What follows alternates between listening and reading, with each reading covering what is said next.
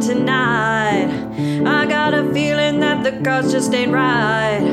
I'm so salty, must not give in to rage. And I'm wondering what those rollers will say.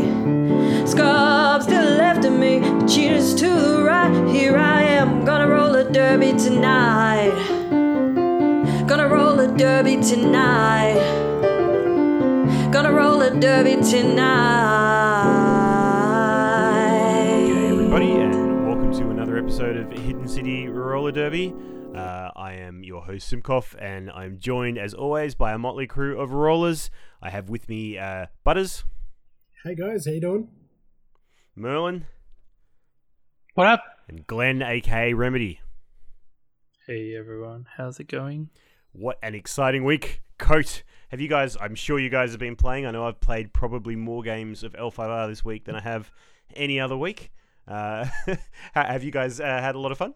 Yeah, no, I've been straight into it, or trying at least. I've had at least three games, which is more than my average week. Three games. Is, is cheap it. and nasty still the way to go, or have you uh, actually been playing with any of the new cards? No, no, it's it, I've actually moved on to cheaper and nastier. Um, so I've, I've got the entire conflict deck down now to only two fate cost total in the entire conflict. So Wow. I think we're, we're slug. It's going well. The old hand to hand has done really well. So it's Oh, hand to hands made it. Yeah, yeah, yeah, absolutely. None of this fucking favors garbage from Scorpion anymore. nice, of course. So, what are the two? So now, so now the three viable splashes is like lion, dragon, and scorpion, and that's it, right? Yeah, well, I, I almost actually ran um, way of the uh, support of the Scorpion as my splash, um, but I, I Mm. But I needed um, ready for battle because it's it's a bit too important in that deck. So the, it's moved on now. We've got uh, three hand to hand, three ready for battle, and one even the odds as a bit of a bit of a surprise. Even the odds. I Yeah, absolutely love it. It's just that that last minute jump in and showed you Aramura or someone to death is, is super handy and works out a lot. It's good. Hey, Merlin, have you have you managed to um, have you managed to crack open open your packs and play a few games, or play on Jigoku at least? Mate, mate. As soon as I got my pack, I opened it. But as far as playing with it goes, I just haven't. I haven't been able to. I got back into got back into Hong Kong, and I had a tournament to go to where it wasn't legal. So all of my decks are still non Children of the Empire. But I have been following, like I followed that uh, stream that was on last weekend. Um, what was it? Meek Meek Informant. Yeah, the one. Yeah, we cast that man. Yeah, yeah, I know, I know. yeah, yeah. I was listening to your sultry pear-shaped tones. It was How, fantastic. is- That how, was- are, how are tones pear shaped? Out of curiosity, like how, how do you dictate Like what? this. I don't know. I'm told the Earth. I'm told the Earth is pear-shaped, but I don't see it either.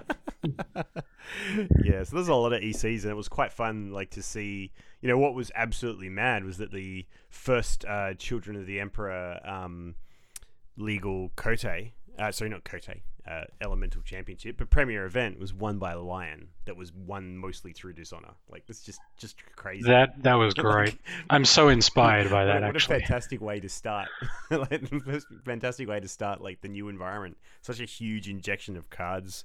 Have you been? You must have, Glenn. You're our king innovator. You must have been mucking around with a few decks. Uh, yeah, I mucked around with a whole heap, but every person I versed either had Tadaka or, or uh, like a bunch of cancels. So I don't know what these cards do yet because I haven't actually, I haven't actually been able to play them. Oh, got the cancel woes. I will, Only master I will. I will say, I will say that uh, my two learning lessons from this week is that I really shouldn't, uh, I really should include Cloud the Mind in my decks. I don't, Yeah. but it's feel bad right now.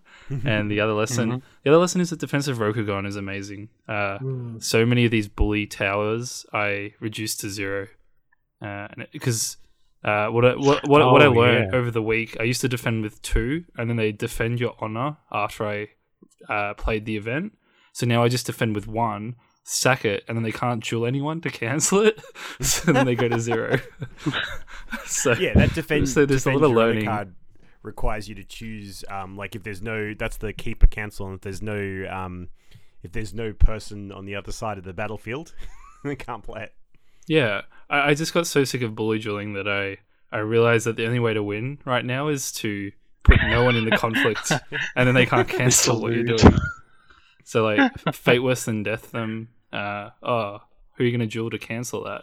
Like, it's just it's a good way to address the cards. But uh, yeah, I've been mainly playing Seeker of Crab, um, and Secret of Crab. been really. Oh, sorry, Seeker of Earth Crab. This it's just that's how long of a week it's been, guys. Just Is that so with much, like the so much deck building. sacrifice, sacrifice Yeah. style deck? Yeah, most most games I had twenty fate by turn two. Uh, And what are if your I had the Earth broker or provinces? attacker. Uh, is it vassal fields? So using Vassal Fields. Are you find how are you finding that? Uh, it's quite good. Um, but because everyone's playing so greedy lately, you know, Yeah. you remove you remove one of their eight fate. So I Okay, so, know how I was going to actually is. ask about that because I've been running it in quite a few decks, but I found in general, um, both myself and my opponents, uh, it just seems that people are playing greedier now. Like there is a lot more fate flowing around. So I feel like if Vassal Fields was one card inserted into the meta pre Children of the Emperor, it would have been amazing. But just for some reason, I think just people are just hoarding more fate now. I think because it's it's not punished is the thing. Like you, you've got all these resources. You've got seven fate at the beginning of a game, right? And if you spend only two of that on your first turn and then pass, no, nothing happens. Like maybe you lose an extra province, and but that's that's bugger all in the long scheme of the game, and nothing happens. Like the other, your opponent can empty his hand. Like I do it all the time. Like my cheap and nasty deck is is all about burning all their fate in the dynasty side, and rarely do I get that much of an advantage. Like it definitely helps because I've built specifically for it, but um, there's definitely not five or six fates worth of advantage in, in spending five or six fate in that first dynasty phase. I I really Mm. think they just need more effects like the fires of justice to punish. I, I just right now it's I've just been- uh, it's it's it feels so bad. Um, turn one when they just passed after playing one one Costa, and you just feel so far behind. Because even if you I go and break two, illusionist. Uh, I had a Soshi illusionist that had one fade on it, and then I got fires of illusioned, and all of a sudden it had eight fade on it. Did they Did you get embrace it assassinated then? That would have been awesome. no, they didn't. Oh man, the embrace assassinate is, is someone's gonna pull that off. They're gonna feel, they're gonna do that bloody fires of justice, and then they're gonna assassinate some Weenor with eight fate on it, and they're just gonna recoup it all. recoup it all. That's gonna be disgusting. But yeah, I man, I really like that card. I think that fires of justice card um, is fantastic. It's just uh, such a powerful effect, and maybe that's the um, it's a good answer for the the, the greed. Hey, Butters, have you played with uh, Kureko? N- No, no, it costs fate. That's not really how I do it. That's not, not, it's not where you're bad anymore. I've been playing with it. I've uh, found Well, it. yeah. Yeah. Don't get me wrong. Like it's that's a it's a super good card. Like every deck now is stacked end to end with um, dynasty characters that have decent abilities. There's very few stat blocks anymore or passive ability people, except like Tadaka. Very very few. Um, I can definitely see how that would be amazing. Like as a reaction to just all kinds of stuff. It's, I think it um, come off really good. I have to admit that some of my favorite usages of it have been against uh, the um, Miya Satoshi. When people pull out Miya Satoshi first turn, and they use music, Yeah. man, That- I've got no good. fate and I've bowed my shit. Do you know what's better though? Is when you play the Poison Master and then you reveal that you've got it in your hand and you just stare down your opponent. You're just like, just like, do you want to do it? Do you? Come at me, bro. I, one thing I love about like playing with all these new cards as well is that, and, and I count myself amongst these um these quitters, right? Is that like when you first like you make this deck and you're like, oh, got these cool new cards, got this new strategy, it's got to be sick, man. And then you like start the game, and then somebody plays a card, and you're like. Oh yeah, I realize that there's this huge gaping hole in my deck that I completely did not consider, and my deck's actually worthless, so I'm gonna quit. Like, good game, man, you win. And it's just like I've noticed there's a lot of um, because there's we've not experienced like this amount of huge injection of cards at once yet, and because there is such a huge injection and the game feels so different, um, that there is like this this sort of like, all right, I need to relearn how to play, and I'm just gonna Is that quit. Mm. is that how you feel? I, I just feel I, I don't want to be a downer. I just feel like right now there's just these Voltron decks that just feel very hard to uh, answer with any sort of uh, sort of experimental deck. It, it just feels it, it feels terrible online when they just like have this six attachment Voltron that bully duels you like three or four times in a conflict. I just I just don't know what to do. I, I've been know. I was playing. like- um, I was like, I, I've been I just playing vote, a- I, I sack my guys. I don't want to duel Yeah. them. I'm just like, let's just get rid of them all. Yeah, I agree. I agree with that. Um, what I would say is like I've I've been playing with. Uh, I played quite a few games. Like there was a set of three or four games I played against uh, Toridori. Uh, I was playing Scorpion Duel and he was playing Crane Duel. Uh, and I was. I mean, look, it was it was pretty interesting because he was Voltroning. I wasn't really Voltroning because I don't play attachments at all in that deck. But we were both dodging each other's characters, and there was that. Oh, you're playing policy debate. Oh, we were both playing policy debate you know, and I'm running, you know, like the the um Sadane, games of Sadane, and all of this sort of stuff, right? So we're both dodging because we're realizing, and I flipped like two proving grounds. He's got a proving ground and a Kakita Dojo. Uh, so it's it, there is a lot of stuff to dodge. And at the start, like the first two games we played, we were both just like not declaring conflicts, and we're just building up ridiculous amount of fate. And it felt like that game um, that I think Merlin cast, which was that like crazy in the World Cup. There was a dragon versus dragon Mm, game. yeah, dragon versus dragon. Which is you know both you know there was a combined over sixty cards in both players' hands at one point in that game. Um, because nobody was Mm. declaring conflicts and everyone was just draw, draw, draw, draw, draw.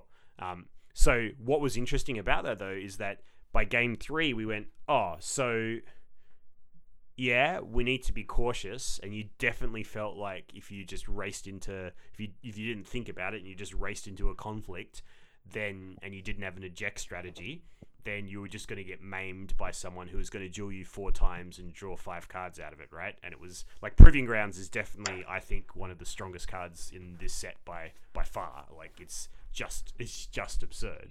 Um, but the the you kind of like got to play, and I think there's so many duels, and I've found like my challenge in the little mini meta, which was well, I guess it was the longest meta we've ever had, but that sort of like post worlds, pre Children of the Emperor meta where the restricted list changed and you know Scorpion lost a fate worse than death. I definitely felt that um, you know I had the hardest time against you know the Voltron decks, and the Voltron decks were obviously dominating, and I think that's why Scorpion fell off so quickly. But now, like with the uh, social pup, uh, the the social puppeteer. Um, you know, I'm running three copies of I Can Swim. I think realistically, two is what you're supposed to run. You know, Noble Sacrifice, like all these cards. Like I don't fear towers at all now. In fact, I kind of am happy when I see a tower. Um, yeah, which is kind of, um, but it's it takes a while to kind of, you know, figure that out. um, Yeah. But I agree that there's lots and lots of decks that if they don't have that PK, if they don't have those ways of dealing with these Voltrons, then it's just going to be no fun for anyone. Like Dragon with Hitomi and all that stuff, like it's just it's just crazy. There's Well, it's a just- lot of I stuff ju- out there. it's just- Well, you know, like there's as I said, I can swim with all the jewels around. I can swim is way easier to get off now. Like all you do is give Oh, your yeah. opponent an honor, right?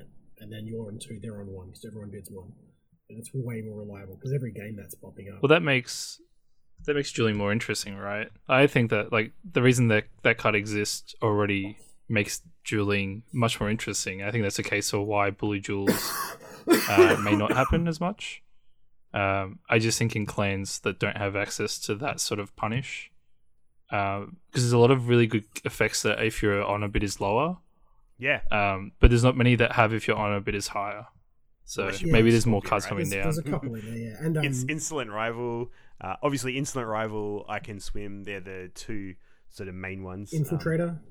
Infiltrator, yeah. Yeah, Inf- I'm, I'm running one X Infiltrator in a version of a deck. Um, that it doesn't card is quite great. fit. I I think that people will figure it out. The card that I took out was really interesting, like experimenting with all this new stuff. I thought that I had to include Maze of Illusion, which is one of my most disliked cards from a design perspective, just because I wanted to be able to ratchet that on a dial up. But I figured out that there's so many jewels, right? Now, like in, in, in just in my own deck, that I just didn't need to bother with it. Hmm. Like and opponents are running cursory duels, like the lion players and crab players and dragon players are all running the keeper council and you know, there's just duels everywhere. So you've got multiple chances all the time to kind of muck around with the. And Jules is so much more interactive now because people are starting to realize, oh, he's going to bid two. I'm going to bid three. And like, there's all these mind games going on, and I'm, I'm really enjoying it. Yeah, I do enjoy the dials. Are any of the too. composure cards good? Well, Are any of the composure cards any good? They're fine. Like, they're- uh, uh, not many of them I'd say are like super good. There's certainly a couple of standouts. Um, like the Scorpion one, where she has to be the target of any effect that she can be the target of from your opponent. She's super good. I can't remember her name. social puppeteer. The social puppeteer, and she also flicks your dial, so she always turns it on. She is super good. Actually, I think her, her dial switching mechanic is better Her than dial actual switch is amazing. Yeah, it just Is she a two or a three? can't be note data, which is super Damn it. Um, yeah, she's amazing, um, and that effect is really strong. Um, most of the composure people are really just um, like plus two military or plus two political, or there's, I think the little crab air air guy is um doesn't bow as a result of conflicts defensively, so that's pretty good, particularly when you like watch commander him or something and, and knock that kind of gear out. But um, but yeah, The, looks the cool thing, the cool thing about composure from hand though, is that like you, they may not think that you're playing for composure, and then you can Yeah. surprise them with it, right? Like I think that's a cool, that's a cool, Yeah. that's a cool effect that we might see more of. the funny thing about composures, I think though, like everyone bids one, right? And then you sort of, Ben, you said, um, Simcoff, you said a moment ago that, um, you know, you started to notice, and sort of high older people starting to bid two, and once you're cotton on everyone bidding two, then you kind of want to bid three, and then Crane and Dragon are both manipulating those dials after the fact when you're dueling. Um, but composure drags it back down again as well. If you have one guy with composure on the table, I think that's enough to make people reconsider and maybe stay back down at a really low bid. So I think composure's practically more of a fake out mechanic than it is. a, It's um, super interesting now. Like I found it, I found it to be. The only thing is like, um, I found there's there's kind of two approaches to it, right? So you could have if you're playing a deck that just has no jewels in it whatsoever, right? You can kind of do that whole thing where you know what I feel like my opponent is playing a hardcore dishonor deck or something. Um, so all I'm going to do is I'm going to bid one every time, and I'm just going to suffer the consequences. And and you know if they're running I can swims and all that nasty stuff, I'm just going to make sure I've got enough finger of jades and you know all this other stuff. And and those keeper cancels are real, right? Like especially if you're playing dragon, right? Those keeper cancels are like they are solid. They're prevalent though. They're everywhere at the moment. Like Yeah. there are very few decks that don't have them in. Yeah, so I don't know, like it just the game feels really, really different, and I know like playing Lion, I don't feel powerless. Like I feel I can interact unless I come up against a uh, Tadaka or a uh, guest of honor, but that's that But- is what it is. Li- Lion have really good. Um, Lion actually have really good cards though for all the bid manipulation. Like the tactician and Kage are both quite really strong. Uh, like ways to address duel like duel decks. I feel. yeah, and I mean now with their unicorn, they can start splashing unicorn, and uh, they've got they've got access to. I think like the unicorn splash has opened up some some space as well. Like whether it's the keeper version where you can run talismans, but it's that Shinjo ambusher, which has made a big difference. Oh, that guy. amazing. My god. Yeah, So good. well, it, it means you're less scared of upholding, um, and you know, which is which is fantastic. But it's just a it's a, a two two military skill bushi, right? Which is for one, which is amazing, and it means that if you're running old Mm. box, it's one cost for a body with three force, you know, with the old box, or if you're running, you know, HMT, then it's perfect, right? You can sack it. Oh, Yeah. And actually, like, there's nothing that cancels it either, right? So you can put down a Pathfinder's blade, but then somebody can let go the Pathfinder's blade. Whereas you throw this guy down and it's like, that's it. it you got a blank So province. it's not good to do? versus like shameful or meditations or any of those things that have actions because you because usually your opponent will do that as their first action. Um, but when it's when uh, you know for the on break effects, it's fantastic, and I think now, especially with you know uh, more aggressive decks, whether they're like uh, you know the the Kaiden Bayushi, the some some versions of, of Unicorn and and definitely Lion, they do have a lot of on break effects, and so these are really good The one thing they don't help with Mm. is they don't help with resto. Of course. Damn. yeah, but I mean, I guess resto's gonna resto. Bid, bid, bid one. first, just, just don't draw cards. That way, you don't have to worry about. I don't know. I, you- feel, I feel like when that's I feel like that's admitting defeat. You know, before you've gone into the battle. All right, so here's Not the really. It's it's more you bid one and then you miss and then you don't hit it on your two your two shots at the provinces and then it just feels bad. yeah, yeah. all right. So Yeah. So the big man himself, Hantei the thirty eighth. Anyone managed to get him in play? Yeah. And then 38 Jigoku and then Jigoku crashes every time I've got him out. I'm about I'm about I'm about to bow someone. Ah, so it's you. You're the one that keeps crashing Jigoku. it's I I, think- just I'm not allowed the emperor. I think that crashing is every time someone in testing puts on this trading on the Rebuild. sand road into play. I think everything just collapses in on itself. the world implodes. yeah, miniature black That's hole right. opens up wherever the server is. It just sucks it in. They're like, oh shit, now we got to get new servers. I've I've sabotaged him every time I've seen him on my opponent's row. So I don't know what So, that says about it. Do you want to just talk about that for a second? Do you find I found that sabotage and peasants' advice have gone up in value significantly with the with the with the all the new holdings that are, that are available. Peasant's advice, or even pre to C- pre COTE, I, I just it's the best card. Like it it does so much. no, it is. Like it's it's the only card that costs fate in my entire primary Scorpion deck at the moment. Like it's there's two of them and they're irreplaceable. Nothing else does what that card does anywhere near as well as it does it. It's just it's, I it's gold. Like I had I- I had an Imperial KB deck uh, have a seven turn Ishikawa, and he peasant advised me three times, removing all three of my iron mines. So that felt pretty bad. Yeah, that's what I'm saying. Like it's a it's a like sabotage and peasants' advice. I think are becoming really important. Like I've played against people who've managed to have a Mirumoto Dojo or a Kakita Dojo stay and play for a few turns, and like it's just this static duel, and and duels do more than one thing now as well because. You know, if you're running these duel decks, you've got these other effects that are happening. Whether it's uh, Mirumoto's Daisho to make you lose honor, or it's like you know, there's lots of different Story defeat.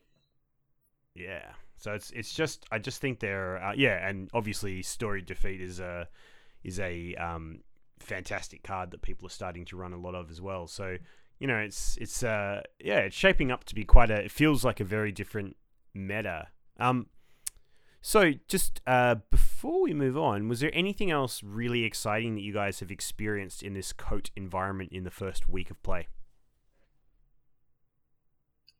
Um, I kind of I was watching the the stream of was it Portland?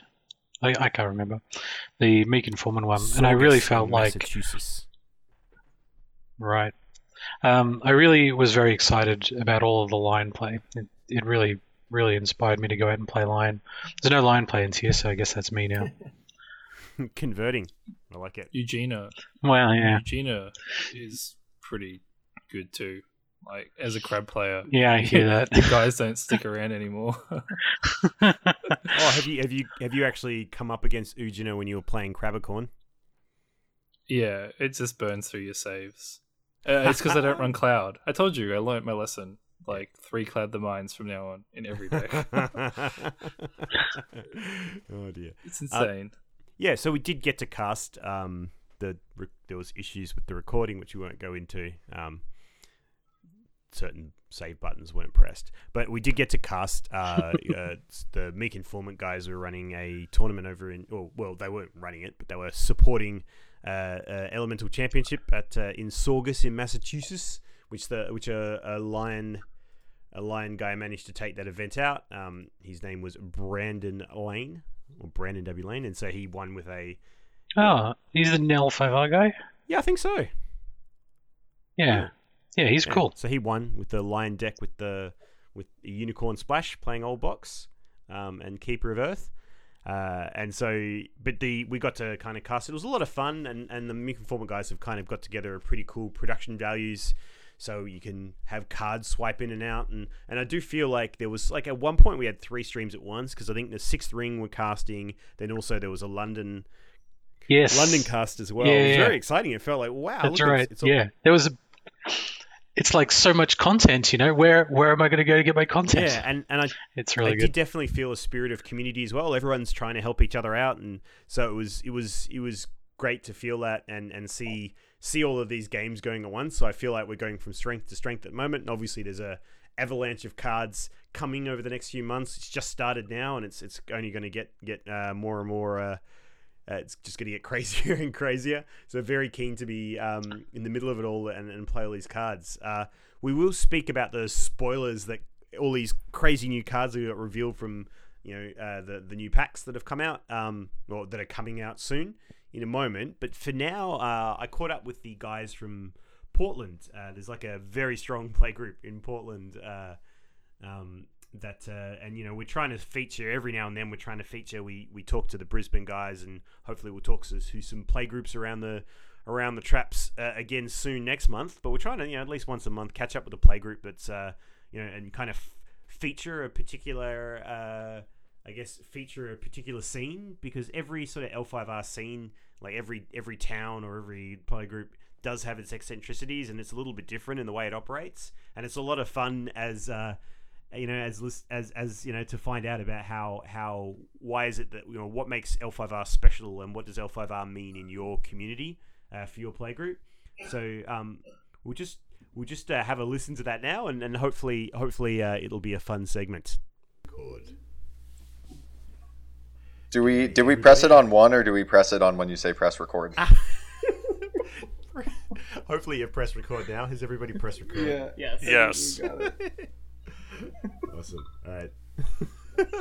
uh, I'm here with the uh, Portland crew in uh, Oregon, uh, virtually anyway. They're all they're they're all uh, I think in around two or three lounge rooms. Uh, so bit of a special report to have a chat to this these guys over in Portland and see what their scene is like and how it might be a little bit different from other scenes like the Brizzy scene we already covered uh, a few weeks ago and other scenes from around the world. Might just introduce uh, everybody to the crew. Uh, if we could maybe one by one uh, let us know who you are and, and uh, how you got into uh, and, and why Portland is so amazing. Three, two, one. Everyone talk. Uh, All right, I I'm pressed the record button again. Screw you, Dennis. Um, hey, did. I'm from Portland, and Who are you?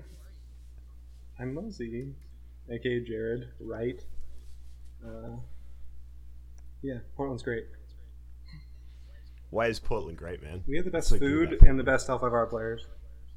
Ooh. Yeah. So I think I think you've recently had a bit of success yourself, right? Yeah, uh, I won Phoenix Kotei, and I won the Seattle Gro- Go- Grand Grand Kotei last year. And And that was both with Crab. Right? yes, basically with the same deck. So it's correct. Do you have a love affair with Crab? yeah, I've played since I was 13, and I've always played crabs. Shit, thirteen. So like 17 years. yeah, got it. Uh, I think we've got Kyle. This is uh, Kyle, uh, Daidoji Maika. Um, I came out to Portland actually because of a really good uh, fencing club here, uh, and then stayed because the food and the beer is awesome. Cool. Uh, Dennis. I'm Dennis Murphy. I'm Isomalt on the Discord server and other places. You might know me from Facebook or the Discord server. Uh, look, man, I, I these guys are all really good, and then I came up here thinking that uh, this would just be like a fun place to stomp after moving from LA, and like, what the hell? They just they're all really good at the game, except Kyle never comes and actually plays with us. He only plays online. but like everyone here, uh, that's not these four people have some crazy ass decks. Like, let's talk about the smoke meta for a minute. The smoke card keeps showing up, and it's like it doesn't go away. Wait, wait, wait. And it Daniel also said, doesn't do Daniel any- said that's secret tech, and you're not supposed to tell anybody about that. Yeah, it Oh, never shit. goes away because it's not worth using. well, you don't show up to play it, so how do you know? He wins games. A lot of them. and, and I and I think that uh, we've got we've got uh, Evan as well as the, the, the final of this this little uh, Portland crew. Hello, I'm Evan, and my screen name is also Evan. Evan E. Gibbs. Uh, yeah, I'm a Phoenix player, and Portland's great. because of the people. No, honestly. Uh, as the- you can tell, um, Evan's really creative.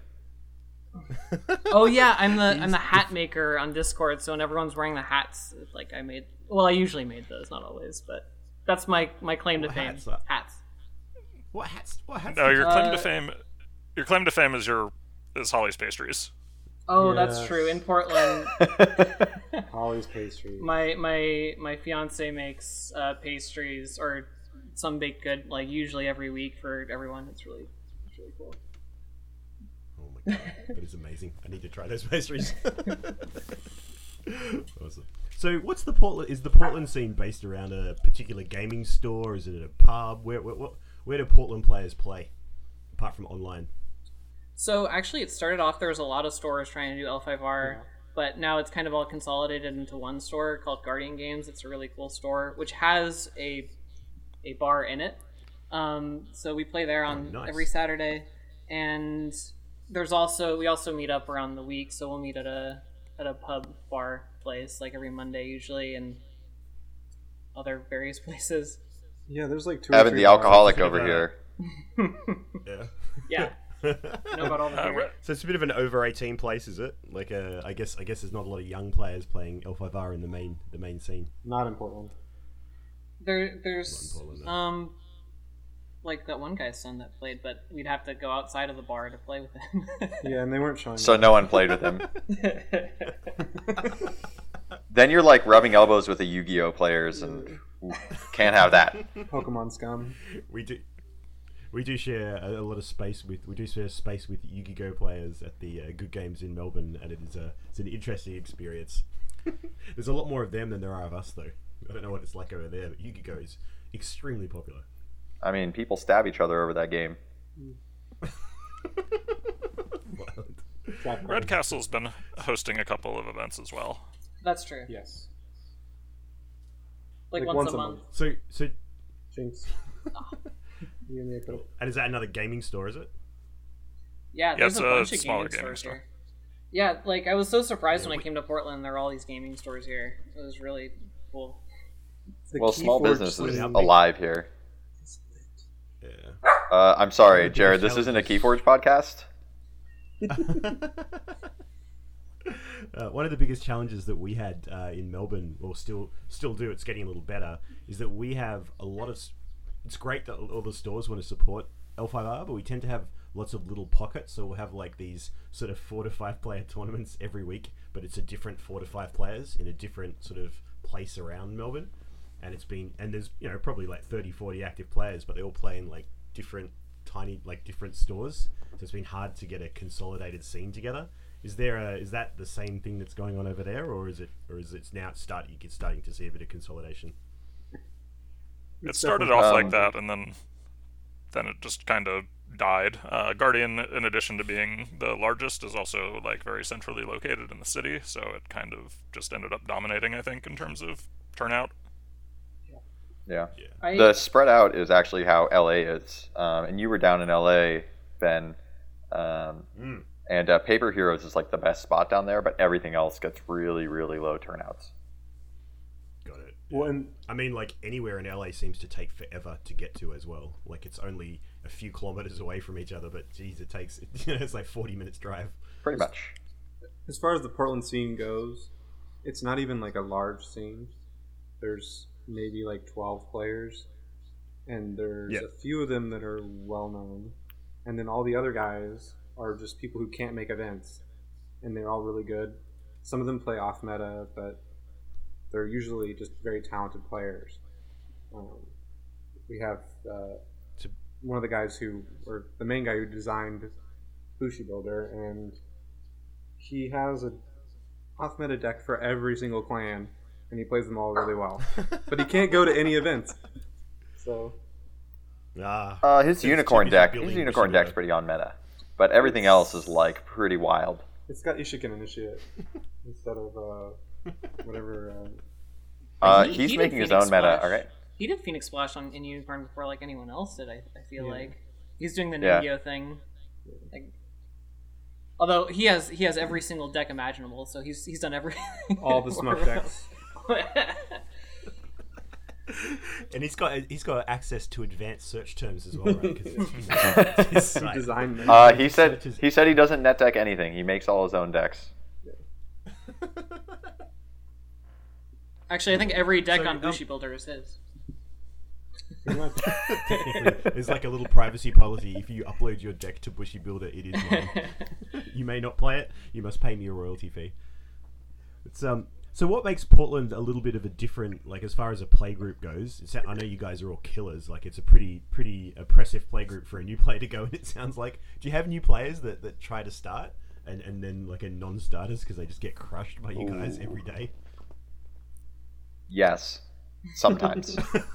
Oh, sounds like a sore spot. no, uh, we. I think we try to be really welcoming, but um, yeah. you know, a lot of people, if they're not as committed to the game, they just treat it like you know any other board game. It's like they pick it up, they play it a little bit here and there. It's not something that a lot of casual players look at competitively, and a lot of the time, especially right now, our our weekends and weekdays when we're playing, we're prepping for some tournament that's coming up. So we play pretty seriously, um, and that can Yeah. that can be not fun for new players. Yeah. So so apart from your winning personalities, it can be a little bit difficult to to grow the game, um, especially in in uh, premium tournament season, I guess. Yeah, and um, there's a lot of competing games coming out right now. Uh, Guardian Games will be packed, but it doesn't have the same appeal um, as L5R doesn't have the same appeal as like you know a Yu-Gi-Oh or a Pokemon um, or a Magic. It's just a it's a different style of game. It's a lot longer. It's a lot grindier. So Do you think samurai are out of fashion? like, do people just not care about samurai anymore? recent Like, that used to be a big- Fortnite skins, recent Fortnite skins would make me think that samurai are still in fashion. Fair enough. Uh, they're definitely definitely the whole um, Japanese uh, feudal Japanese sort of uh, setting was something that's super super interesting to a lot of people. And I think that's why they got into the game, at least the old version of L5R. I find with this new version, there still there still is that, but I, I just don't feel necessarily the same draw like mass appeal that uh, old L5R had. I don't. Know, was your did you guys play Legend of the Five Rings in uh, Portland? Uh, in the pre in any of the previous iterations Yes. pre uh, FFG, Jared did. Yeah. Um, Jared. and was the scene scene decent there? Yeah, we had um, Mike Petke, who was like a really famous dragon player. He like had a few cards uh, that he like won in tournaments. Um, it was a pretty competitive scene, but uh, Seattle was probably the best old five hour West Coast scene. Unfortunately, we lost for those of us- people in New yeah. And and do you think that was just uh, people growing older, lives changing? a little bit mike was selling cards and so when the game changed to a living card game he he lost a, a business and Yeah. He couldn't afford to play anymore or like travel to events um, and, and then it was just a new game to learn and he's got kids and kyle played old five hours Yeah. well that. Yeah, uh, not too much in Portland. I mostly played like my my main uh, play days were back in gold when I was uh, still in Florida. I think. Yeah. That was a good edition, Gold. I really enjoyed that edition. I- The whole era of the four Winds. I played it for a hot minute in Diamond, and then stopped. I played with my older And- brother. He uh, that's gross I always, I always, I was like, what? I, I always wanted to play Dragon Clan because I was like a ten year old, um, and he never let me, so I always played Crane. And I tried to play Dragon Uh, when is I first that- came to that New like- Five R and was like, this isn't for me. Is that shots fired to dragon players? and if Uh, you want to play dragon.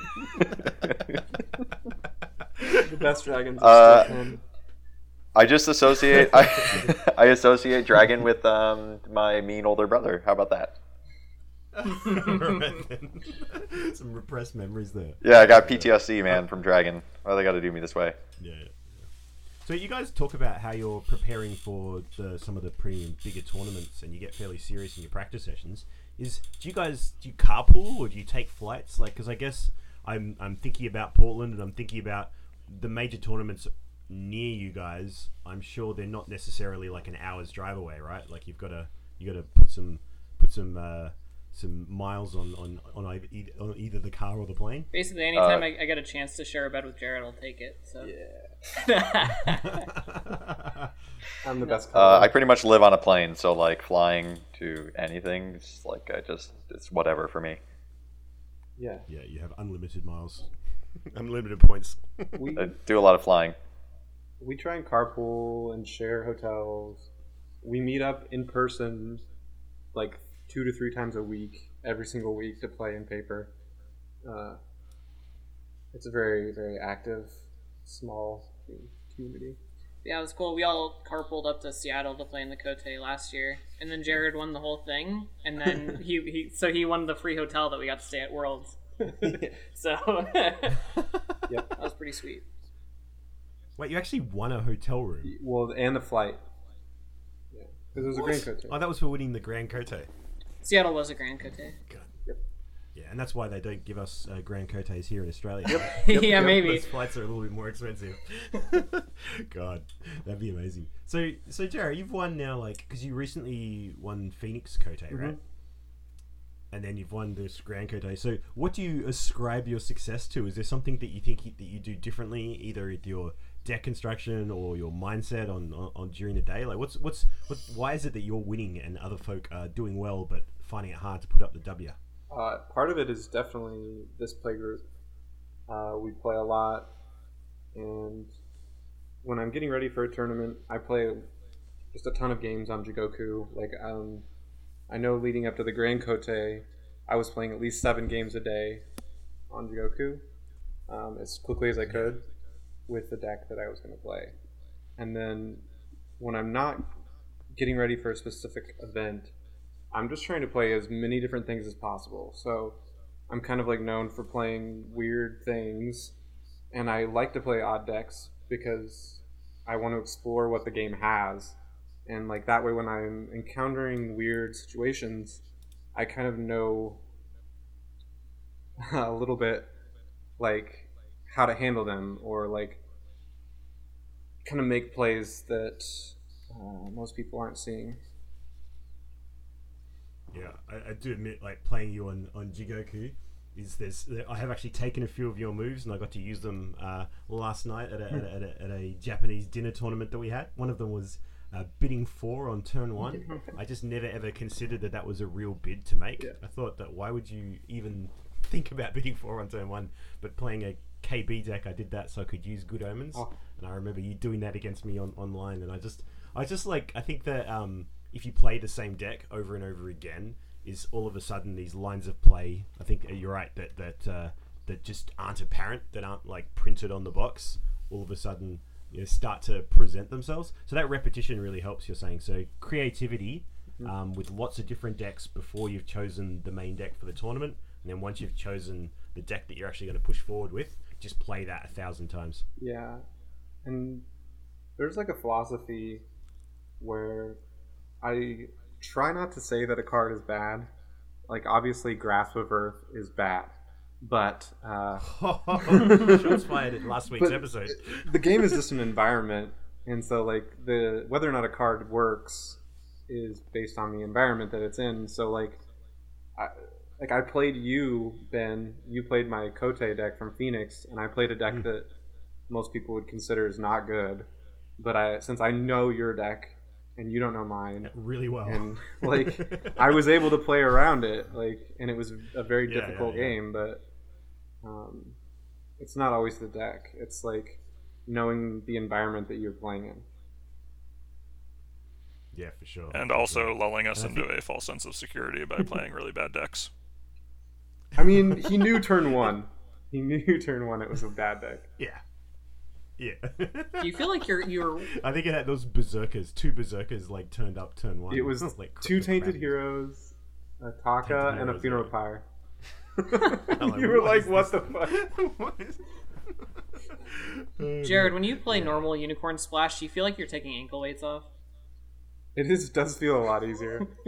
Uh, but it's not still like people like to joke that it's easy to play that, but it's like I I remember I played you Evan last week and just lost because I tried to play Mountain Does Not Fall in a conflict instead of trying to do it pre-conflict, and like that made all the difference. And I just like I lost the game I was winning. Oh yeah, you're crushing me Yeah. until that one little So what- mistake. Why did it matter that it was in a conflict? because he had a censure and I didn't need to defend. I was just being greedy, basically. Yeah, yeah. So I can just play it. Very, very. I could have played it pre-con. And then if he cancels it, I just don't defend. Ah, got it. Yep. So you can draw out the and you get the extra information before you actually start Mhm. the conflict. Yeah, what are you talking about? So, Dennis, um, you very recently had some success. Um, you've established yourself as the premier uh, Portland player, if I recall. So you won the the Portland uh, Elemental Championship, right? Oh yeah, I'm Portland's elemental champion. Isn't that right? Yeah. Everyone else here. I guess so. I wasn't here. I need some evidence. So, but I mean, Um, you're, I you're now it. the you now wear the heavyweight championship belt for Portland, the best player in Portland, Oregon. Oh yeah, What was I mean Jared won like? elsewhere. It doesn't count, right? I mean, he wasn't in Portland, right? I mean, he he lost in Portland, so that's all I saw. and and how, how did that go? What what deck? Because I think um there's a lot of crane players out there that don't necessarily play uh, with you in, in your style. Um, I noticed that a lot of the time you seem to splash Scorpion. I think's been a bit of a favorite splash of yours for a while, hasn't it? Uh, yeah, but I was splashing dragon there. I just went the like, you know, that really passive route, defend, build a huge economy, and then make massively faded characters and uh, slowly take over the game. Um, you know, I think it's what the it's the Kyle style. Um, It's the untimed Discord League style. yeah, exactly. Um, it worked out well. I got some good flops. There was a there was a great group that came up from Medford. They actually outnumbered the the Portland players, and I don't think any of them play on Jigoku. So they had their very they had a very different meta that was um, very unique to their play group. They also had no crab players. So like Jared was just smashing them because they were like, I didn't know crab could do this. I didn't know that was a crab card. um, but they had really interesting bid strategies. They would uh, bid like four three two or four five two two. They bid just really different ways um, throughout the game, which uh, kind of kept you on your toes because you didn't know if they were going for dishonor. Um, but you know, if you just bid five and then have hand advantage, then it didn't it didn't really matter. Is this all just a Um, really long-winded and nice way of saying they were playing badly? Uh, no, I think that they're they're good players played and well. that they're yeah. Their decks were Um, they just yeah, um, they just had like the dragons were running keeper and unicorn splash, um, which was really interesting. But if you know if you're sitting on let goes for reprieves and then you see them start dropping unicorn cards, then you know there's only only one or two things you're going to let go that game. Yeah, yeah, yeah. Wow. So I, I do think there's an interesting point about uh, like a closed meta.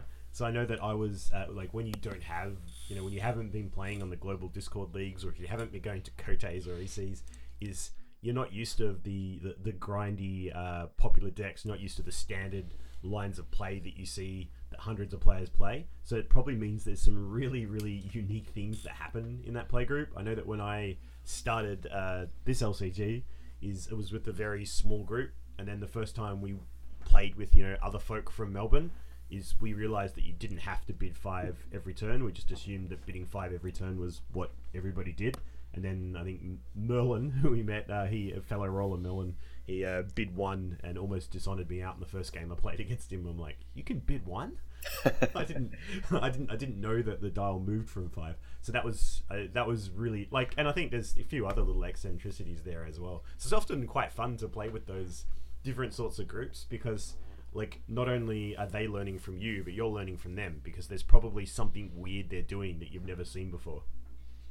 Yeah, we really owed it to them for coming up. You know, they made a five-hour drive, stayed the night here.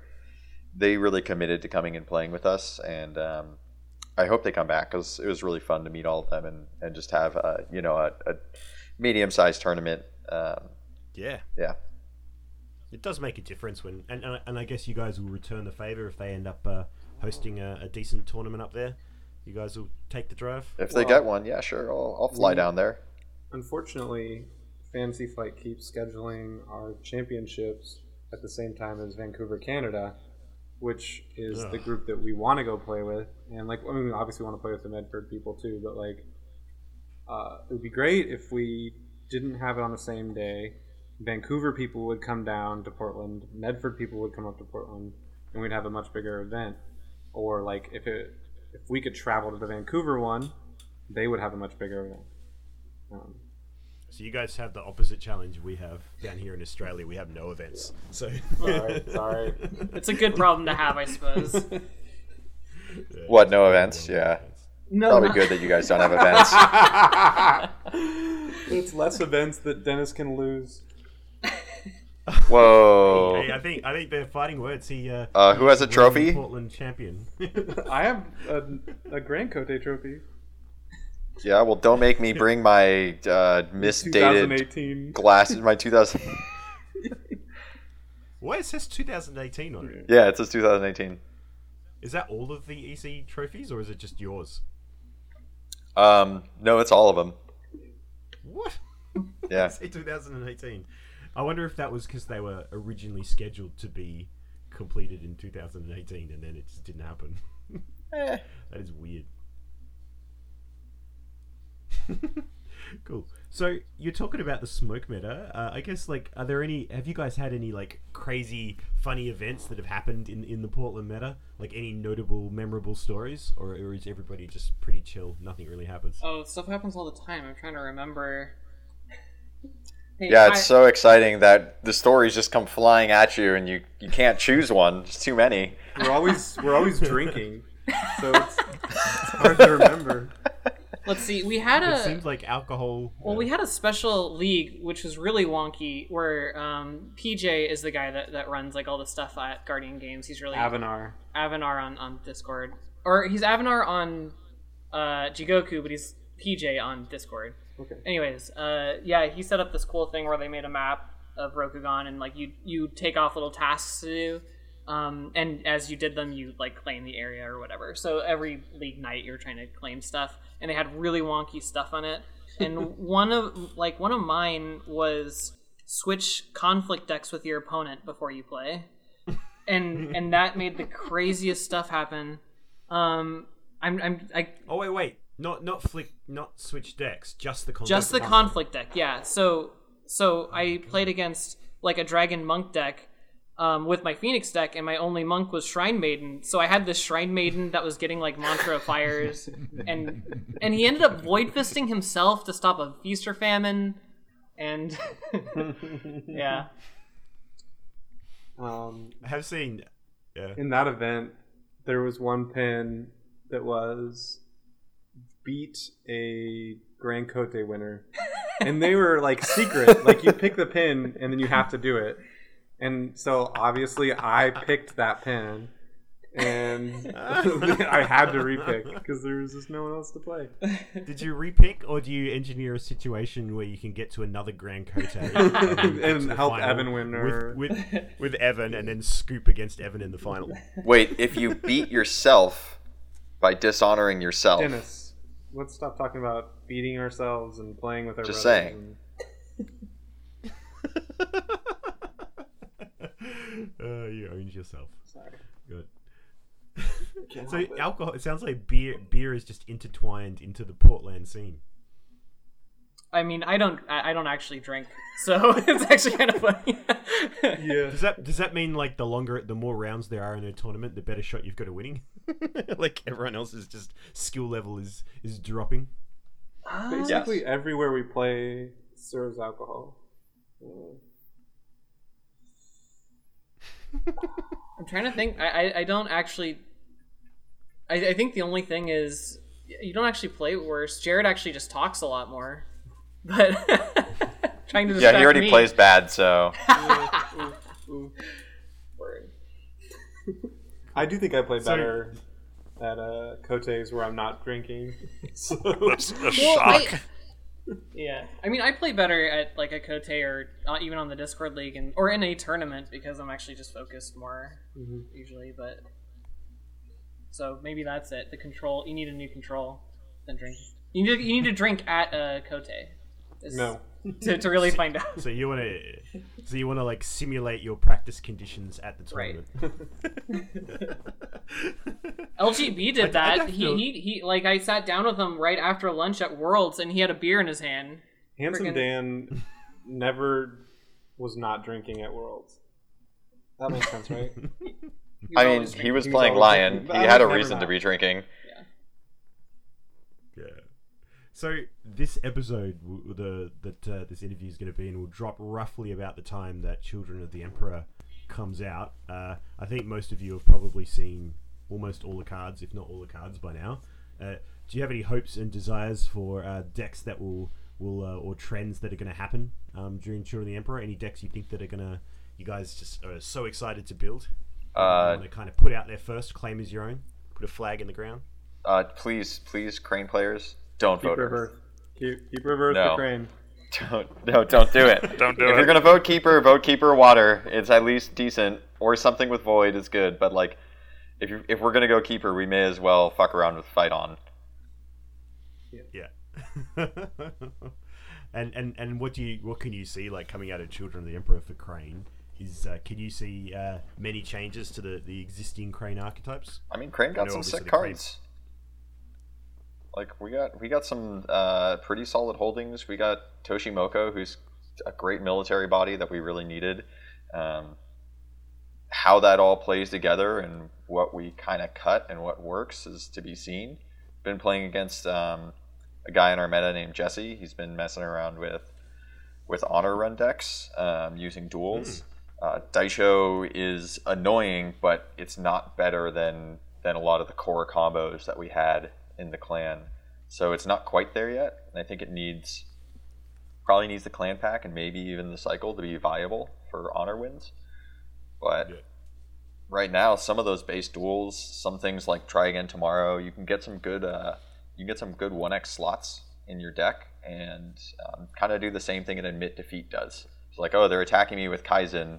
I need to be careful that I'm not going to get you know storied defeat on me when this five or seven strength Kaezin duels me once, and I just kind of like, lol, don't care about it. Um, And then everybody tells stories about it.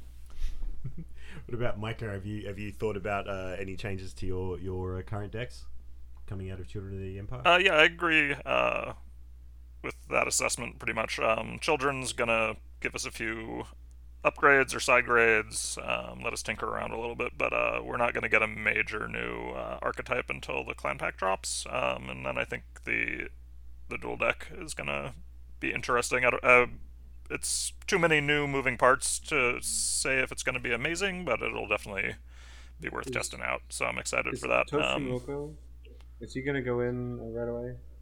Yeah, I mean anything with Yeah. a red number right now would go on my deck because we have none.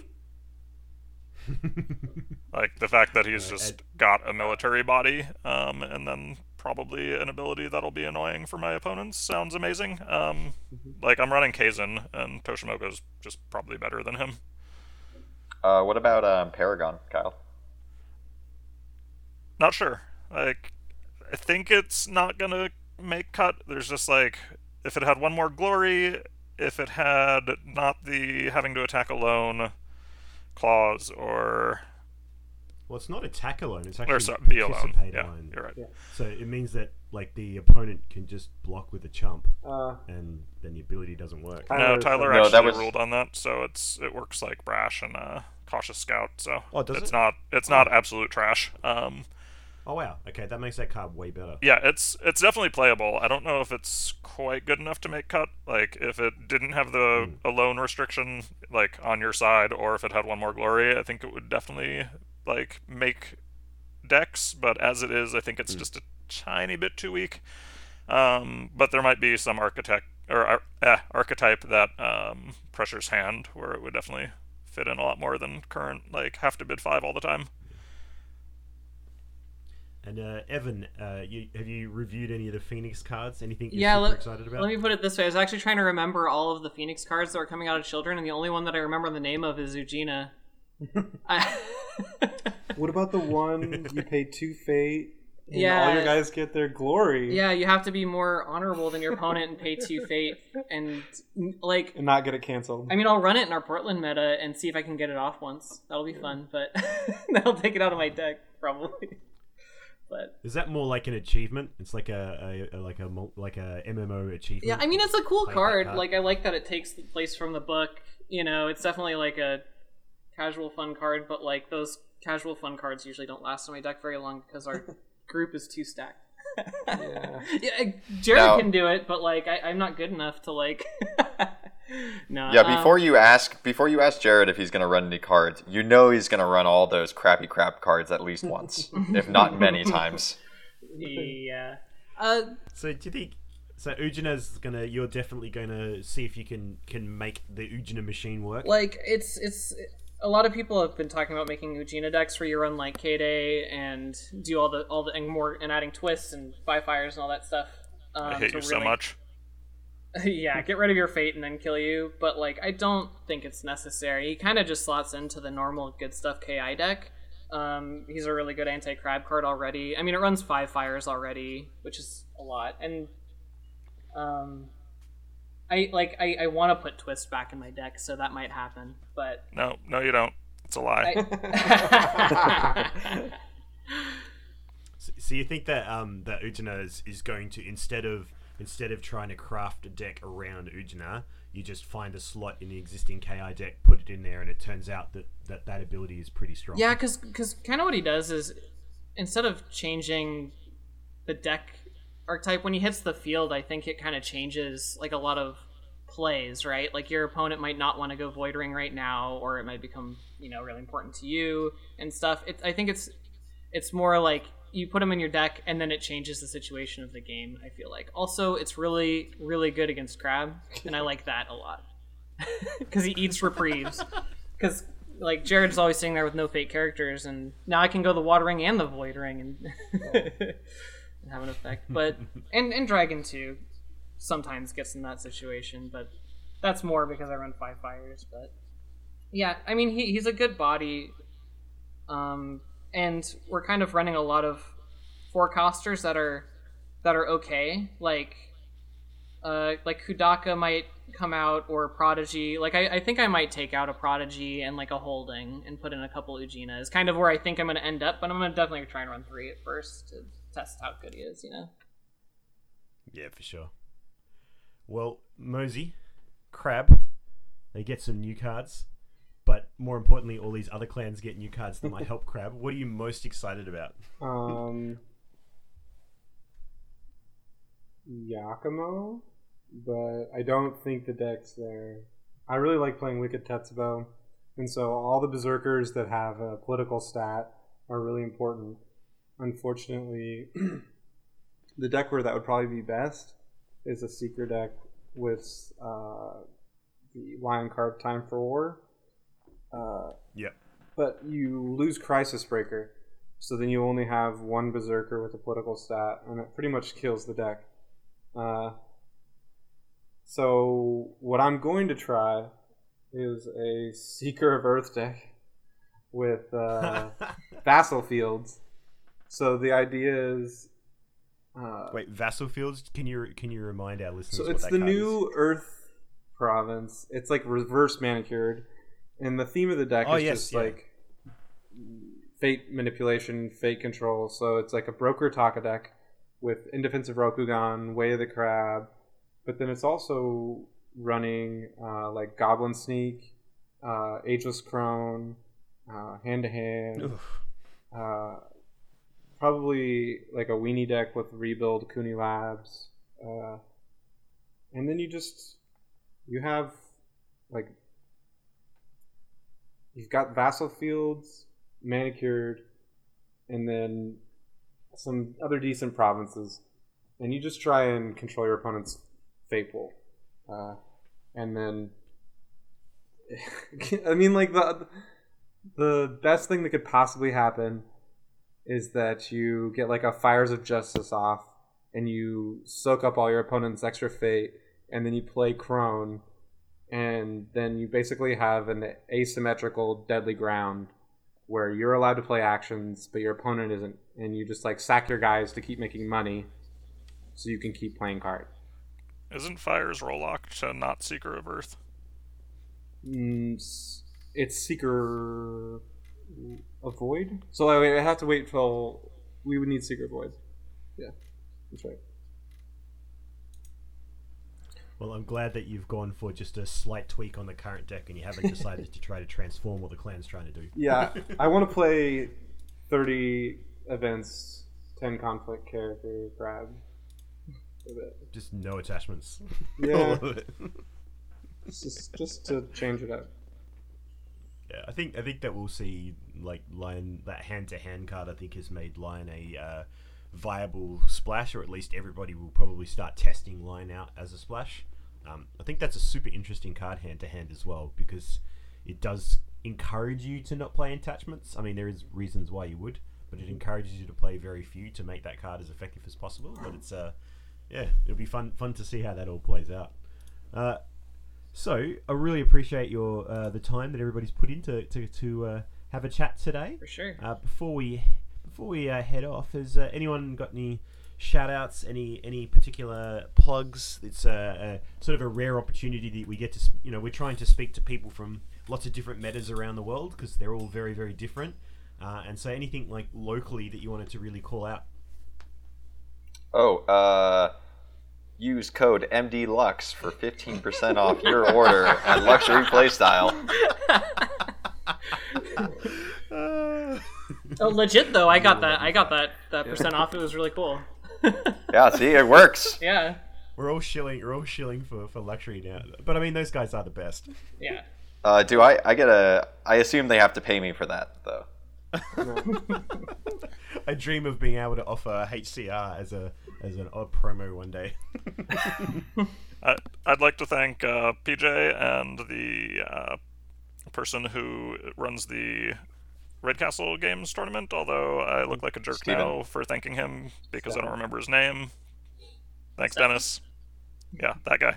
Uh, thanks.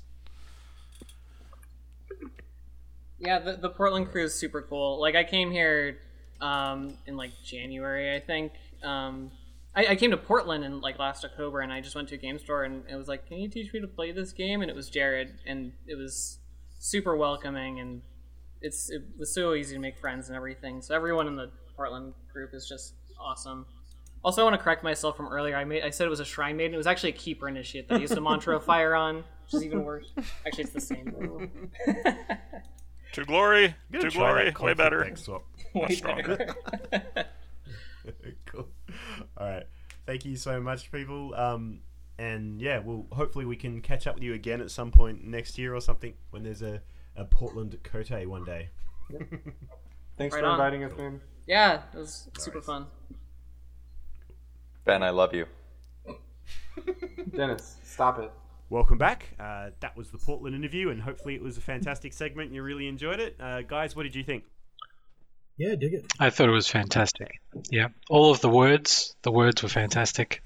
Excellent. The questions, the banter, Yeah, yeah, yeah. I loved it. that Muzzy, what a guy. Um, cool. So, uh, we, if you have a playgroup uh, or a scene that you would like focused on, please feel free uh, to email hiddencityrollers at gmail.com or hit us up at, uh, you know, Discord, wherever, our Facebook group, and, uh, and let us know, and we'll, we'd definitely love to talk to you. So, we have a whole bunch of cool spoilers, and we won't go through this list exhaustively. Uh, podcast is already going fairly long, but well, maybe we'll just talk about the m- very most recent ones that have come out. So there was uh, last night at the time of recording, there was some cool new unicorn stuff from the unicorn pack, uh, and there was just some like you can see that they're they're really putting together some unique effects, and we can start to see the difference between lion and unicorn because I think for a while the design was a bit samey, um, you know, because there was only so many cards and they felt similar. But now um, there's a couple of themes that are becoming very evident, and I think you guys remember uh, Shiro Shinjo, the new unicorn stronghold that's been spoiled.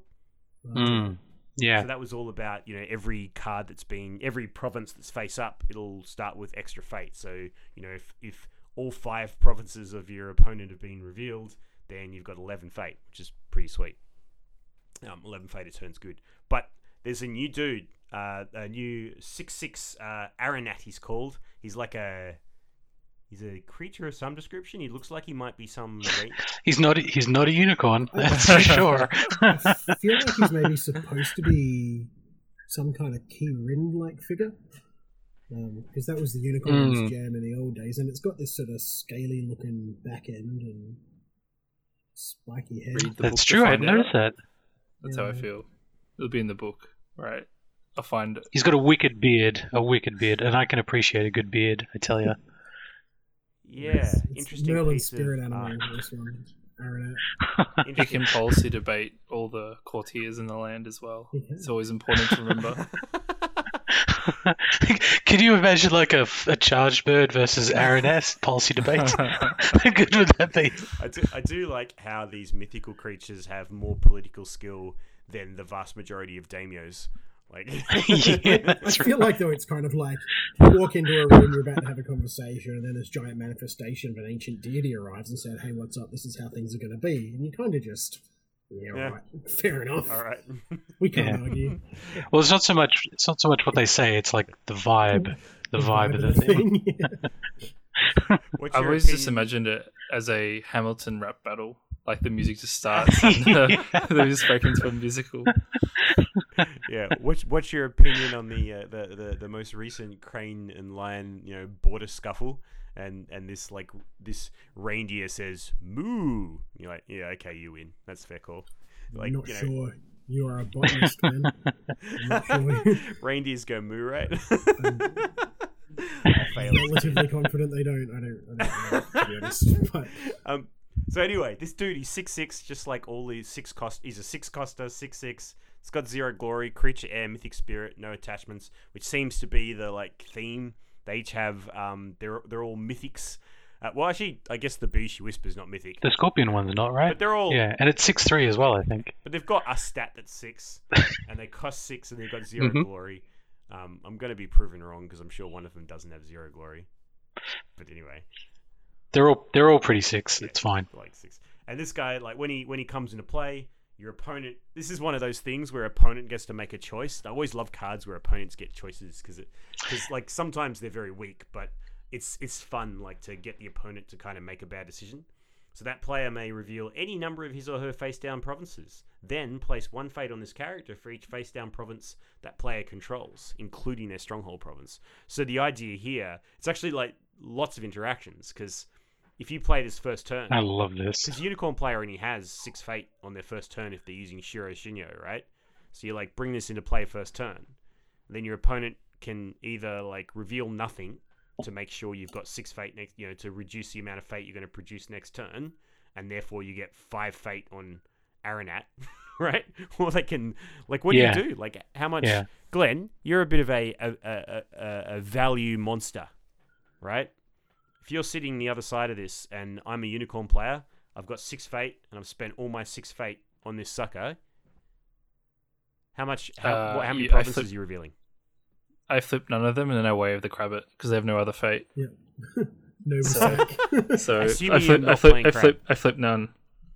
Uh, then I still flip none, unless I have a, Still flip unless none? like I'm really cheeky and like I'm first player, so I'll play a little character. I'll flip my illustrious forge to find the wicked Subo in my deck to like set it to zero or whatever. I don't know, like you know, like I'll just find the attachment that I want to punish whatever they've done.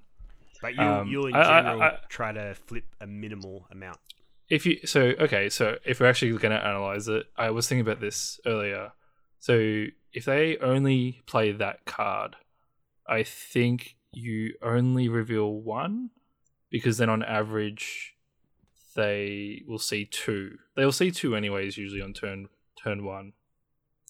Um but i wouldn't flip more than one. Well, hang on. uh, or, or I, I, Is would, there I, I was thinking on reveal effects? yeah. Can you, if you're a dragon player, do you like flip resto and then no, they no, discard their because- whole hand? Turn on, on turn on turn one on, on turn one yeah on turn one they- they've Oh, it's before draw. on turn Yeah, one okay. they've got nothing Uh, i think it's actually the better question to ask is how many of these guys do you run in your deck so if you run three uh you increase your chance of seeing it turn one but if you but i'd run like a spicy one of so that occasionally some games you just blow out your opponent turn one, and other games Uh, you just don't play it. Maybe, but I mean, there is the other thought that um, if you're playing Shiro Shinjo, then you're actually generating a lot of fate, right? That's the whole point of that box, right? So, like, you can probably afford to buy this sucker. Like, if you're generating eleven. No, but but it's the deck slots. Like I just don't think he's worth the deck slot compared to other unicorn characters. That's big stats. I know what you're saying. I get what you're saying. The unicorn characters are pretty amazing these days. There's lots Wait, of he's good not ones. he's not Calvary, is he? No. Is he Calvary? No. No, but But out you of that box, it doesn't matter. that so doesn't much. matter. Like cavalry's not super relevant. I mean, it means you can't cav reserves, I guess. And there's a few cards that it matters for. I, I think I don't know. I'd be inclined to put three. And I mean, even if you see him late game and he's no good, you just flick him, like discard him or whatever. And I think though, the odds of getting Aranat on that box turn one, if you did hard mulligans for three of in your deck, I think the swing and the advantage that's going to give you right off the bat are so big and so significant that you kind of have to. Like it's if you see him turn one and you drop him, like whatever your opponent chooses, you've just had an enormous swing. Like and, like that's hard to come back from. Like either your opponent. What if what if you hmm. play him and you trigger the reaction, and then I play KK on him? Like, is it still worth it? okay, Probably. Sure, but like odds odds are say he's also going to pass. So you've just brought your fate into you have to pass. So you're probably going to get passing fate as well, and then unicorn have got no shortage of really good one drops out of their hand. And I think they'll just make it up. And Unicorn have also, of every clan, they've got so much straighten. Um, and even if that one turn, even, even if you even if you break nothing, like who cares? He either he's around good? for another five turns, right, with a block of fate, or I'm generating ten a turn. And to be honest, he's done his job. Like, I, yeah, I, I feel like that first turn thing is just really huge. It, would, it is never going to be a good feeling. When So, Glenn, first turn across just thinking through this, right, about that KK issue and just thinking about how to generate as much value as possible out of this dude and like Shiro Shinjo being a deck where you are generating a lot of fate, um, maybe I Am Ready becomes a card you need to play. No, yeah, I think that's a, I think that's a really good card for that sort of deck. Yeah. But I think Um, but we, you, we're you're already earning more fate, is- right? I, I think is a really strong turn one play. I'm just Yeah. saying, like in the later game, I'm not exactly sure if I would want him on my row as opposed to uh, other unicorn characters they're going to show us. Sure. Yeah, I totally get it. I but mean, but definitely this- definitely definitely turn one super strong. Yeah. I think it's kind of rubbish out of HMT, right? Uh, yeah.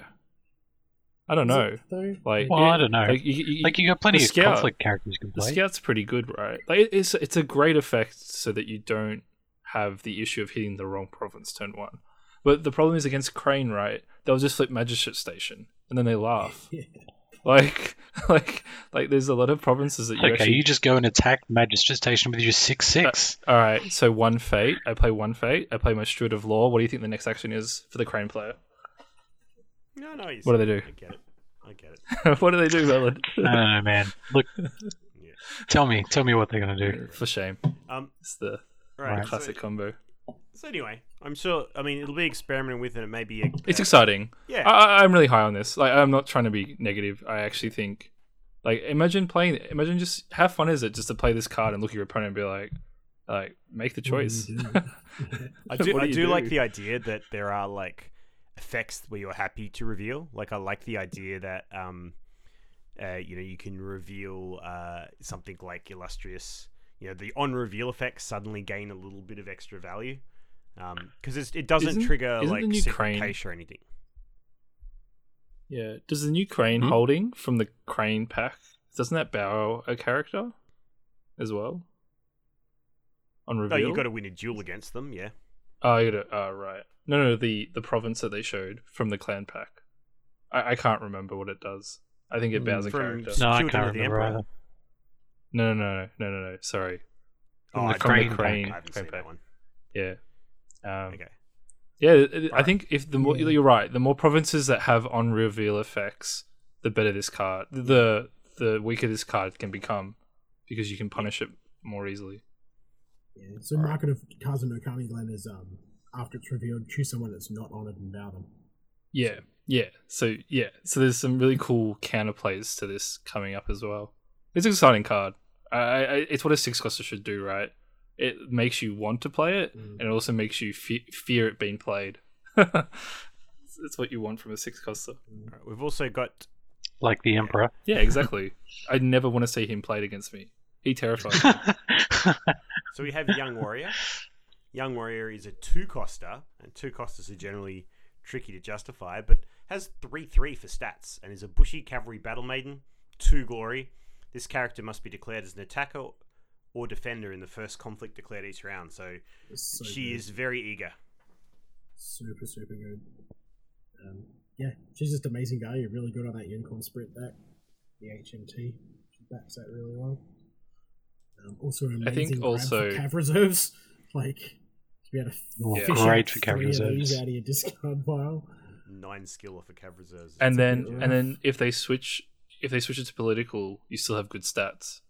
Like that's the feel good moment. What I, what I do like about characters like this, and as we're starting to get deeper and deeper card pool, is that it creates real choice in your di- when you're building your dynasty deck. Like there is a mm. lot of decisions to be made. It's not just a all right. Well, you know these are the only cav characters that I've got, so I guess I got to include them all.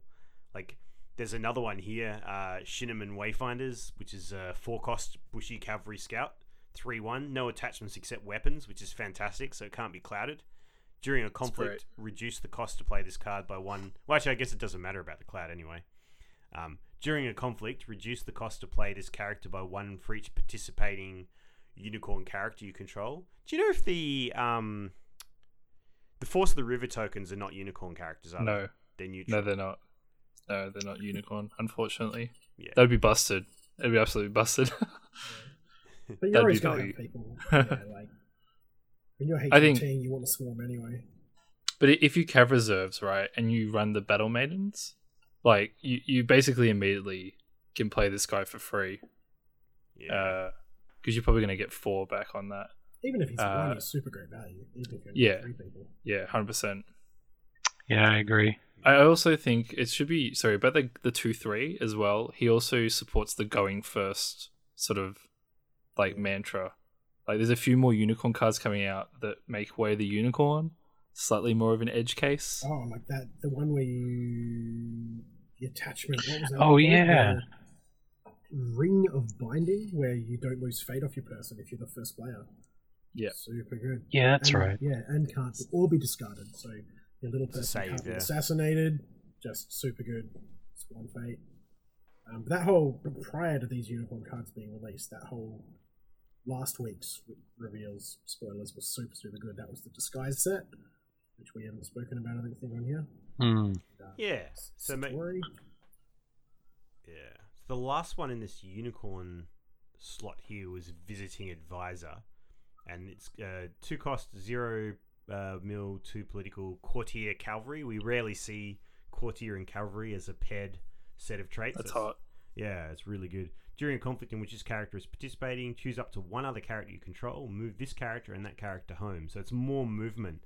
Uh, so I don't know. Like, what do you? How, how do you evaluate this card?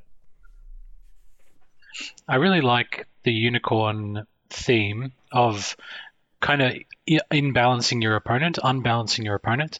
So you're kind of putting these thing these resources into a conflict. You're going, all right, well, I'm threatening a break now. What are you going to do? You're going to commit some resources? No worries. I'm going to just uh, I'm going to back out of here, and I'll come back at you next conflict. I love that stuff. It's fantastic. It helps with it helps with the new box as well, right? So you can poke, chasing, and then move back home. Uh, Hmm. and It's you, important to remember. That, Sorry, sorry, you you finish. Oh, I was just gonna say, uh, you can also honor it and then play uh, try again tomorrow at a crane with this guy, so you can send three people home. so, so you attack and then send three Yeah. people home. We used. Do you guys, I think there was another unicorn spawn. It was Warriors of the Wind. Did you catch that one? No. yeah, yeah, that's True pretty Fate, good too. You just move all your cavalry people home and Yeah. then move as many cavalry back in as you like. That is. Yeah, that one actually feels a lot like uh, Unicorn, like the cavalry commit from the CCG. That's got that kind of feels that, like that I think. just oozes theme, right? Like when you play that card, I feel like not only is it like mechanically interesting, but it also feels like a cavalry charge. Yeah, Mm, yeah, that's it. So you could do like Cav reserves, have this horde of, of characters available, and then send a heap home ready for the next conflict, and just leave those there that you actually care about. Mm. Yep. Man, Well, you can also And that visiting advisor, that visiting advisor is a conflict character as well. So it's Yeah. not like it's advertised. You just bung it down. You don't want to catch up to Scorpion with the conflict side value and numbers. Oh, honest. yeah. They're getting very close. Like the advisor and that new little scout guy, and even some of the old ones. They're just. Hmm. I don't know which ones I want to play. Actually, the fact that they're visiting advisor is conflict, I can see that getting splashed real heavy in a lot of other decks because it doesn't require unicorn. hmm No, no, you could put it in Crane. It's a courtier. It's Doesn't great. Have, Scorpion. yeah, In Scorpion, it's a one glory courtier. That's awesome. yeah. that- that Does it- does it suggest to you guys that maybe they're going to print a few more harpoon effects as well? Like I feel like a lot of these effects seem oh god. like, happen, it- I- there might be some cancel movement effects coming up too. yeah. Well, Harpoons grass of pretty earth, rough. man. Grasp of earth. grasp of earth gets value every You heard time. it Meta, first very on, on uh, in City Rolls, Grasp the Earth meta. It's only going to continue. The dominant card of It gets the stronger every It's just that it, So hang on. Grasp, grasp the earth only prevents your opponent's characters from moving in, Right. right? So they can still harpoon you, no problems. cool. Um, so I think we're running out of time. Uh, did we? Was there anything else that you guys wanted to cover? Many. Uh, was there a question thoughts? you guys? Was there a question you guys really wanted to tackle? Well, there was one from uh, um, I forgot his name. That's super unfortunate from last week. But we had some kind of Bushi Builder guy. the Bushi Builder guy. Oh yes, he uh, he was talking about your um Is it is it Bran? Bran the Builder? the the cheap and nasty M- wrong- the wrong cheap and game. nasty Yeah. deck. Yeah, no, it wasn't. It wasn't really a question about the deck. Oh, I can't believe I lost it. That's super super average planning on my part, which is basically par for the course. In all seriousness, but um, that's how we do here on, on in the Western Rollerland. But um, here Cheap and nasty, just like Daniel- Potter's deck. Daniel Yeah. Napolitano. That's right. So he wanted to know. So it's just based on the cheap and nasty deck, but that was just how he identified me as a style of player, as someone who doesn't win and like um, but so he's a Portland. He says I play primarily what is termed by my Portland compatriots to be an off-meta deck, or off-meta decks plural. Um, he has a problem with these decks and was actually hoping we could assist him. Uh, he seems to never be able to actually win, but he, he does win games. But whenever he does, everybody credits the win with um, one of four things. Never the fact that his deck is actually good. They always say um, they were just unlucky, or that his deck won just offhand, even though even despite itself. So the meta basically janked it. Um, or he didn't win, but a specific card won in the game in the deck, or that he lost to his opponent's brilliant constructed, brilliantly constructed deck, which is all in meta, and just doesn't, and his opponent drew a bad hand. Um, so he wants us to tell him, the rollers need to tell Daniel, he earnestly beseeches us to proclaim, this is serious, you can tell by the language, Alright, we need to proclaim at what point an off-meta deck can be considered to have gained its first real win, instead of just being flukes. First time it wins. Yeah, well, it's kind of what I thought. Hun- I was like, are you, winning? Yes, right. you Yeah, put I it in the- it. like, You put it in the hundred percent win rate box, and then it and then it and then it just you know has that trophy awarded to it. Yeah. I, I, I think I think the important part there is that maybe all those things are true, what other people are saying. Yeah. But the more important thing to say back to that opponent is, uh, did you have fun playing that game? That was a really fun game.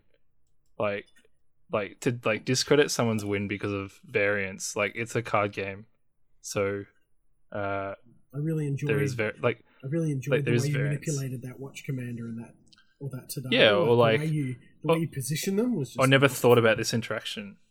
Yeah, but I was just like, I never thought about this interaction.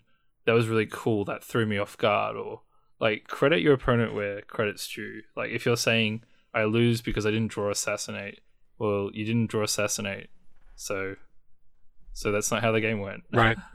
So my Yeah, there's a certain percentage of the time that you're just not going to draw it. so my you know, insight like here is what Dan's really trying to say is he's going.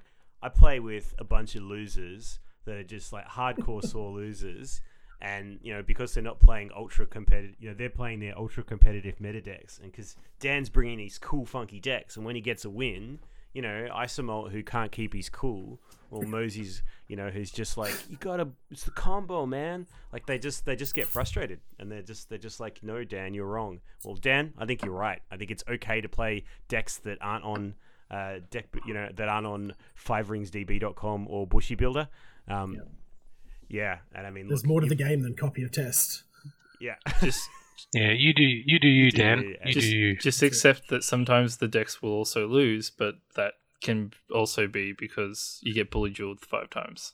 And then I, it's like, Yeah. it's like you just got to hit the drawing board I- again. I but feel that's, like that's you're, why uh, innovation occurs. I feel I feel Uh, like you're so I just- and, I like, do- going through some nightmares here, Glenn. Oh, it's just like when you're innovating or like, you know, to burst through that bubble. I feel like, to be honest, I feel like you got to be, you know, someone like Pablo at Worlds, where you, where you kind of, you, you, you take this deck that hasn't really been seen a lot, or at least through for what the channels I view, it hadn't been viewed much, right? And you take it to the top eight in Worlds. Like you have nothing else to prove at that point. Like you innovated, you played, you piloted your style of deck to a level of success that very few people will get to, um, and you've proven that you know when you have an idea and then you you know you work on it really hard, you can get there. And I, So- that's what I'd say. I just say like just So just win and just show show them that you can do it. So there you go, Dan. You got to get your deck to the top eight at Worlds, and then No, you you- are a true don't have- innovator. You don't have to, According to Glenn. but I'm saying, I'm saying you just like you can like that's the like that's the benchmark, right? Like you like for all those people that are wanting to take on meta set. No, that's that's the high watermark. Top eight at Worlds is the high No, I'm watermark. saying- That's it. That's it's a simple answer. Top eight at worst. Off you trot, mate. I'm I'm just I'm with you. I'm, with you, Glenn. I I'm get saying, you. Like, if I get you you. win an EC and you win with a deck that no one's really seen coming, uh, you know, I think you've proven to your local meta that these deck ideas can work because the deck, uh, sorry, the card pool is deep enough now. I I think there'll That's be a right. And there's there's decks. value in there's value in there's value in playing a dark horse at a tournament for sure. Can I say something to the people that are saying that you only won because of like luck or you know I got screwed or my deck misfired or something like that? I think those people are doing themselves a disservice, right, by attributing their own performance to these kind of random factors. So if you're thinking to yourself, you know, why did I lose that game? And you're thinking, well, it was just luck or I didn't draw this card.